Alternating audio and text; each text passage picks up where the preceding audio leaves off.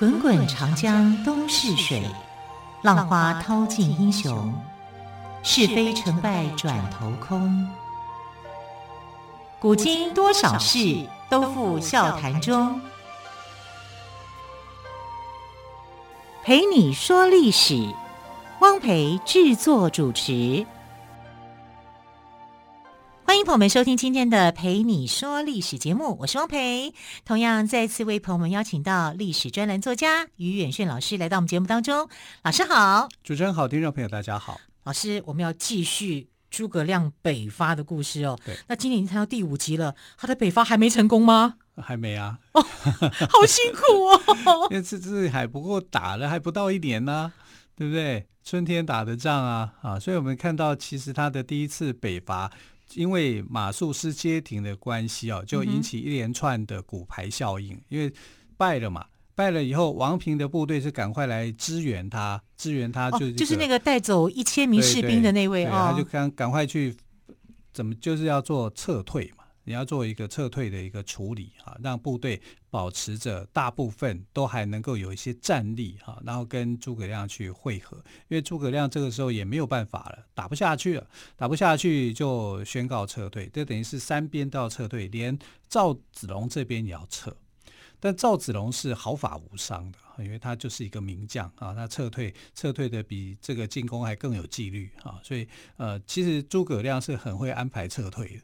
但安排撤退的方式跟人家就是不一样，哪里不一样？啊，就是人家撤退会打败，他的撤退。跟战斗没没两样，嗯哼，就是还保有那样的一个战，战斗力，对，保有这样的，这在第二次北伐的时候就可以看到，是、啊、他的一个聪明才智。所以目前还在第一次北伐的阶段当中。对，因为马马术师街亭引起的效应啊，就失败了，就撤退撤退了，就是第一次北伐就这样子，因为马术师街亭的关系就结束结束了第一次北伐的任务。张合不就是打赢了街亭之战，对不对？对，然后他就前进到陇右五郡。陇右五郡呢，本来叛变的那三个郡就被他平定，好，这整个地区又恢复到曹魏曹魏的手中了，多可惜呀！啊，就差那么临门一脚。对，然后后来曹真呢，就论功行赏嘛，就张合他就是就大功嘛，然后他就跟啊临走的时候呢，呃，他就在想说，诸葛亮啊这个人，他想法跟人家不一样。他一定会出其不意再来第二次，也就是第二次的北伐会很快就会面临到。那第二次的北伐，他还会从出岐山走这条路吗？他就想，子午谷是不可能啊，子午谷他们也不知道说魏延有这一套的一个计划跟想法了。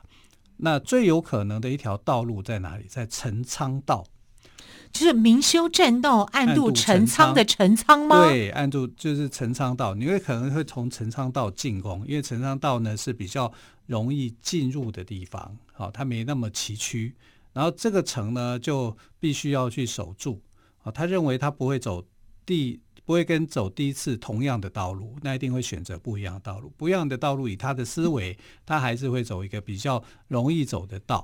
那容易走的道呢，他盘算下来就是陈仓道，所以这个曹真也很聪明啊，他预料到这个呃诸葛亮他的北伐的路线，所以他就要求陈仓守城的那个将领要好好守住，而这个将领呢是当时最会守城的人，他叫做郝昭，郝昭啊，郝柏村的郝，哎，这个名字取得很好，昭就是。王昭君的昭，昭君的昭，好招，好好招，果然出好招啊！对，好招就出好招，对啊，他很会防守，你要他进攻的话，他不行，但是他很会防守。但是你要攻打他的话，他好招就出来了。对，你知道诸葛亮第二次果然就是走陈仓道，要去把陈仓城打下来，但是陈仓城他打不下来，然后就撤退了。就被郝昭用郝昭啊给这个克服了。这个名字取得好啊！对啊，哎，可是问题是诸葛亮的人比呃郝昭所当时的守城门的人还多十倍，十倍啊！对啊。那很多哎、其实十倍还可能还不止啊。嗯、那《三国演义》是很夸张啊，就说十几万人哦，哪有那么多人啊？不可能的啊。那但是至少是十倍以上的兵力啊，因为呃，这个陈仓道啊，这个城门啊，只有一千多个人在守，那十倍大概就是一两万人啊，他差不多是这样的一个兵力，但是他打不下这个陈仓城，为什么？因为郝昭太会防守了，他会防守，他只好撤退。他撤退以后呢，因为没有粮食了，他已经你粮食很重要。我经过那么多山路，翻山越岭，虽然比较平坦一点，可是还是有这种粮食运补的问题。那粮食运完了，我就不能打仗了。这是古代的一个作战的一个常遇到的一个问题。它不像我们现在，我们有飞机、有直升机、有什么各式的那种装备，好，通讯设备也强。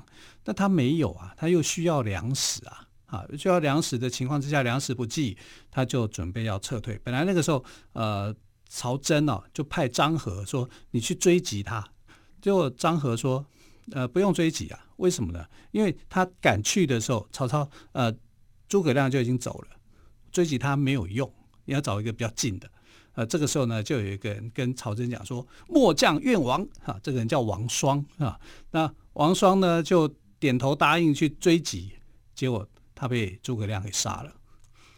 啊，因为诸葛亮又不是吃素的，对啊，对不对？我遇上张合，我也没有话说；遇上你王双，王双什么名字啊？哈、啊，就因为被诸葛亮给杀了，所以就把名字给留下来。哦，原来如此。郝昭如果开城门哦，去跟诸葛亮打，一样输啊。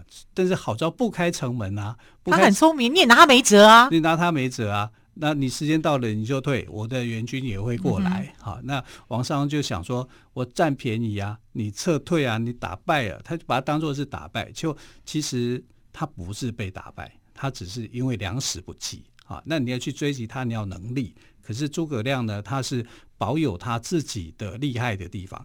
像《三国演义》在这一段里面，他怎么写？他把对手写成是司马懿啊。其实司马懿在这一战里面，第二次北伐也没他的事。嗯、啊，他他也不是主将，主将就是还是曹真啊啊，曹真那防主要是郝昭，郝昭在做防守，对他只有一个郝昭就可以，就是守住，我死不开门，对，死不开门 啊，然后诸葛亮就没辙啊，就输了。我我老师你这样讲，我想到那个郭靖跟黄蓉死守襄阳城的感觉，对对对，他就是死守襄阳城，他就死守陈仓城，对啊，那等一下我会讲说他到底怎么样死守法。那诸葛亮到底用什么样的工具、什么样的武器去攻打他？结果竟然全部没用。你也知道这个人真的好厉害。有好招嘛？没办法。啊、那那你问题是你呃，这个《三国演义》写司马懿在第二次北伐的时候对上了诸葛亮，这跟历史不符合啊。但是呢，他留下一个很有趣的故事，就是说，呃，我们刚刚讲说。这个诸葛亮退兵的时候都很有道理，好像在行军打仗一样。通常我们来讲，就是你退兵你要减灶啊，这个是孙膑的兵法里面哈。我一直在撤退，我慢慢的把我的这个灶，以前做那个防御的时候，你要烧饭嘛，你要有这个东西嘛，所以它会有个灶。我去数那个灶，我就知道说你有多多少人，对不对？好，用这样的方式，那。它的部分是，呃，诸葛亮退兵，每退一个距离，它就会增灶，灶就会增加，也就是越退得越远，退得越多，灶就越多。那表示什么呢？表示你人越来越多。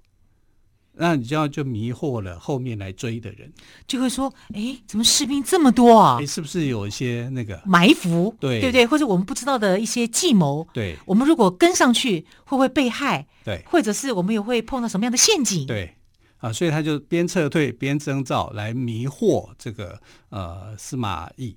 但司马懿真的不会被他迷惑，因为他根本没来，这 是《三国演义》写的。是、啊。那我们现在来看，就是说郝昭到底他有多强？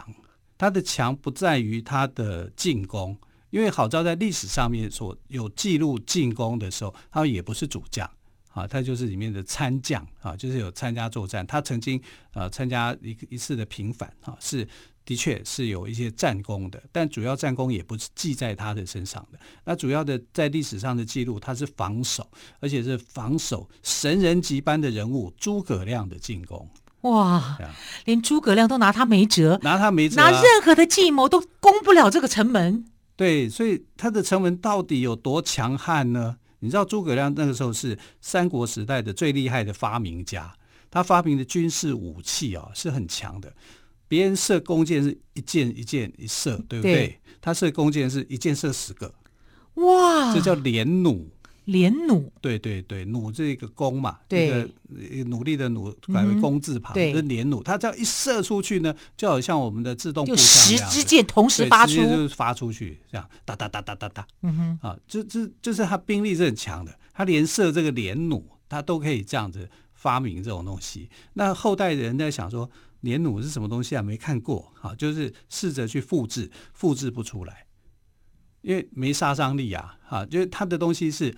可以连发，而且有杀伤力的，而不是像玩具一样，插出去就散乱。所以制造这些兵器真的要用头脑，而且呢，你要有一点财力才能够有这样子的材料来制作。对，你看他第三、第四次北伐的时候，就设计什么木牛流马、嗯、啊，就是怎么样让他的粮食可以运补更快啊，他就可以类似像那种机械式的东西在那边操作。所以他是个发明家啊，他是个很强的一个发明家。那那他去攻好招的城的时候，为什么他攻不下来呢？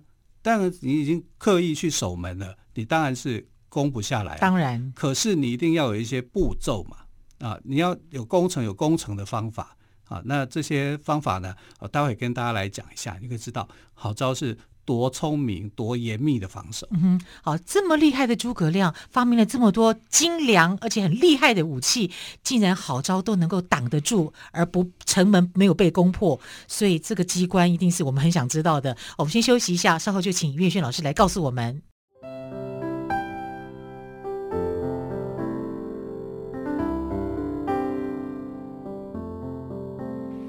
见台北的身影，拥有颗热情的心，有爱与梦想的电台，台北广播 FN 九三点一。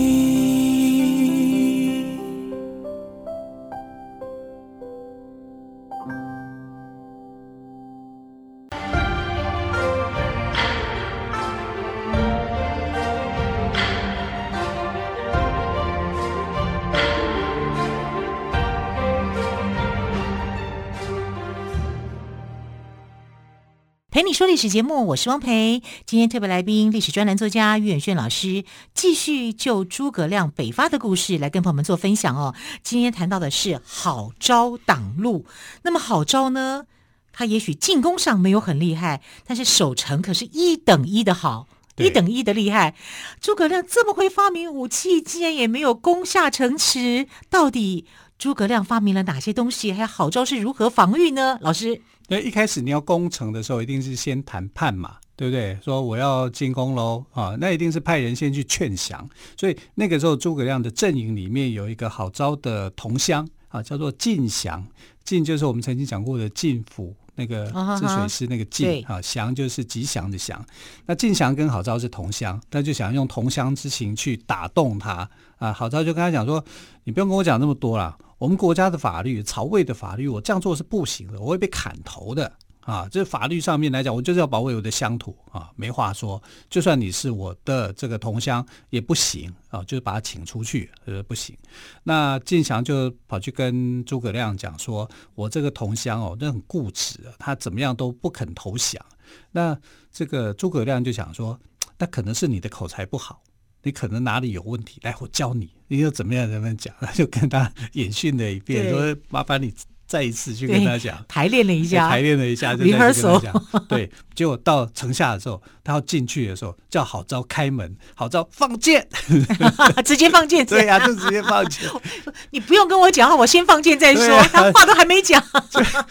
第二次白讲的白训练，所以诸葛亮一定也吓一跳啊！怎么跟我想的不一样？对呀、啊，所以他态度很坚决、嗯。我第一次你是看你是同乡，我愿意跟你讲话。第二次来放箭的，不你你 你不用再跟我说什么了，不用说了。这样，那诸葛亮就知道那只能打了，对不对？他打了，我就兵力十倍啊！你只有一千多人而已啊！我他要打你，哎呀，易如反掌吧啊！所以他用的第一波。攻门的武器哈，用了云梯车。那云梯车是什么意思呢？它就架上城门，因为城门很高嘛，对，你要做这种呃云梯，然后架上去，然后大家爬上去。对，有有我们在我们在那个电视剧都有看过，爬的很高，底下人开始射射射，对对，还丢石头之类的。对对对，然后第二个就是当冲车，冲就是冲撞的冲，冲刺的冲。那这个冲车呢，其实它就是一个车辆，然后上面有一个很大的木头。啊，种种木头，木头旁边呢，它是用那个牛皮啊，湿牛皮包着的。为什么要用湿牛皮包着呢？因为如果你是干牛皮的话，很容易会点火起火。你用火攻的话，是很容易就破。那你这个沉重的木头用冲车大力去撞，你才有办法把城门给撞破啊，或者把它撞烂这样。那你如果城门很坚固，你你可能几个木头都不够啊。那你一定是用这个木头的方式啊。不然就是用投掷机去投射石头啊，但那个时候他是用云梯车跟这个冲车去撞啊，撞后发现说撞不烂的。哎，为什么撞不烂？他们的城门特别的坚固，特别厚，哦、对啊，就就撞不烂啊。所以第一波去用这个云梯车跟冲车去撞的时候啊，就。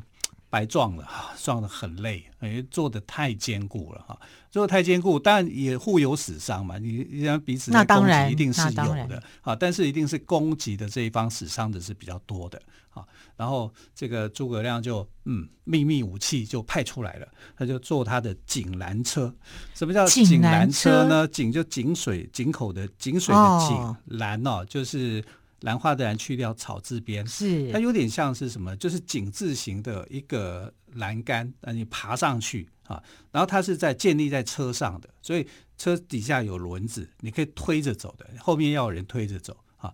那它一定是移动式的。那你坐那么高，它大概有三层楼那么高啊。你爬上去，爬上去以后去射箭，射它的连弩，因为诸葛亮发明的那种连续可以发射的这个弓箭，就从高处去射。那高处去射，你的威力就会很强大啊！你看狙击手都是从高处射的嘛，对不对？啊，所以他从一个制高点啊，他这个制高点还可以随时移动，不会只有保持在一个距离，然后就从这个呃坐着井栏车移动的井栏车到处去射啊，果然就射死了这个很多的守城的人。但是呢，他没有射到很远，因为诸葛亮发现说，什么？这个城里面有两层。有外层有内层，这个好招太厉害了，这个也算是欺敌吗？对啊，对不对？你有外层有内层，我不会让你知道我有两层。对，我射得我射得到驻守在第一层的人，我射不到第二层的人。我的妈呀！一个城墙里面你做这种设计，所以诸葛亮也是遇到高手了。对，有一个外层，然后一个内层在保护，他这个井栏车射不到了，除非你推进到那个距离啊，对不对？那你就射不到，井栏车就动不了作用。动不了作用，啊就 火了。因为这个工工程的时间花很长时间，长不是说一天两天，是说每天在那边战斗。他就想，那我要怎么样才能够进攻呢？你前面有一条护城河，对不对？你护城河的话，我要怎么样？我一定要用填满嘛，啊，用用泥沙，用什么东西去填满嘛？所以要拼命去挖挖一些泥沙，要把这个呃护城河给填满。填满之后，我才能够再去攻啊，云梯车啊，冲车啊，它能够发挥作用啊。然后井栏车啊，结果发现说都起不了太大的一个作用，就攻不进去，攻不进去。基础上面来讲就好，那我就要发明我的土木工程技术，他就把护城河全部填光，把你成为一条陆地，这样才能够走嘛，嗯、对不对？哈，填好以后怎么办？找工兵啊。找工兵就是开始挖地道，就挖地道，拼命挖。天哪，连挖地道这道都使出来了，啊！一定要这样的，古代的人很会挖地道。你看，像越南啊、北越啊、南、嗯、南韩啊，他们最厉害在呃过去打仗的时候，他们很厉害一招就是挖地道啊。尤其北韩，北韩挖地道很厉害，他们潜入到南韩就靠着地道。我们上次不是有看过一个电影叫做什么？有没有？乐透大作战，这就地道啊！对，哎，对耶！哦，所以挖地道也是要靠技术的，对，那是有技术的，动头脑都要技术的。对，那越南也是这样啊，北北韩、南呃北越，他们都很会挖地道的。哈，那其实这个在三国时代也是一样。那诸葛亮去命人挖地道，填填好这个护城河，然后挖地道一看，挖过去惨了，我挖地道是直向挖的，结果直向挖到那边以后，发现说他们也在挖一个横向的。这样刚变井字肩吗？对，交叉吗？就十字路口吗？就变成你过不去了。对，你过不去以后还被他们射杀，这样，这样就很惨呐、啊。哇，好佩服郝昭的毅力哦。对就他想到很多的防御的公式，所以你看哦，他觉得诸葛亮可能会怎么做，我要先做好什么。对对，所以一个云梯车。啊，一个冲车，一个井栏车，没有什么作用。我把护城河填填满了，挖地道，地道都挖了，还是打不赢。说真的，诸葛亮能做的也都做了。对，诸葛亮已经很厉害了。我的弩箭还是连发的，对，对不对？然后你有死多少人？好像 也没有全死光，都还可以去拼呐啊，啊！所以他整个围了围城哈，围了二十几天了，二十几天他围到没力。就我有招数，你就有招数，嗯、对你招数还蛮好的，所以叫好招嘛啊，所以就，哎呀，想一想，完了又没有又没有粮食了，那只好就退兵了，呃，就只好。他的第二次的北伐啊，就就被好招给困住，就一个人一个将领，当然还有守城的这群人哦，帮忙去做，对，坚守抵抗，对。就你看在哪个位置啦？你站在郝昭的位置，他是做好自己分内的事情；你站在诸葛亮的位置，你当然希望诸葛亮能够成功啊。对，就是你看在你站在哪一方。对，诸葛亮就变成我打不下去了，连一个小小的城市，我城池我都打不下去。他会不会觉得这个郝昭到底是从哪里冒出来的？对呀、啊，怎么曹魏有这样的人，这么样的天降奇兵？对，他就可以。诸葛亮是这种天才型的人。哎，郝昭竟然可以比得上，所以你如果我们要比，有点像墨子跟公输班，有没有？嗯、那个鲁班呐、啊，班门弄斧，鲁班是很会进攻的，墨子是很会防守的，他就是那个时代的人啊。后来你知道，魏明帝非常的高兴，就想说：郝昭你好厉害，竟然这样就可以单枪匹马的阻阻挡住了。你的好招真多。对，他就赞赏他，但郝昭没有多久就过世了，因为你要知道，要防守诸葛亮。好累人呐、啊，要用一生的精力才有办法去防守诸葛亮啊！是好招力抗诸葛亮，真的是非常的不简单哦。但是呢，诸葛亮也确实是一位天才的军事发明家。好，就算他败了，也是那样的从容优雅、轻摇羽扇纶巾，名士风采，也真是千古风流人物。好，非常谢谢岳轩老师今天再次跟我们说诸葛亮北伐的故事。老师，谢谢喽！亲爱的朋友，我们就下个星期一再会，拜拜。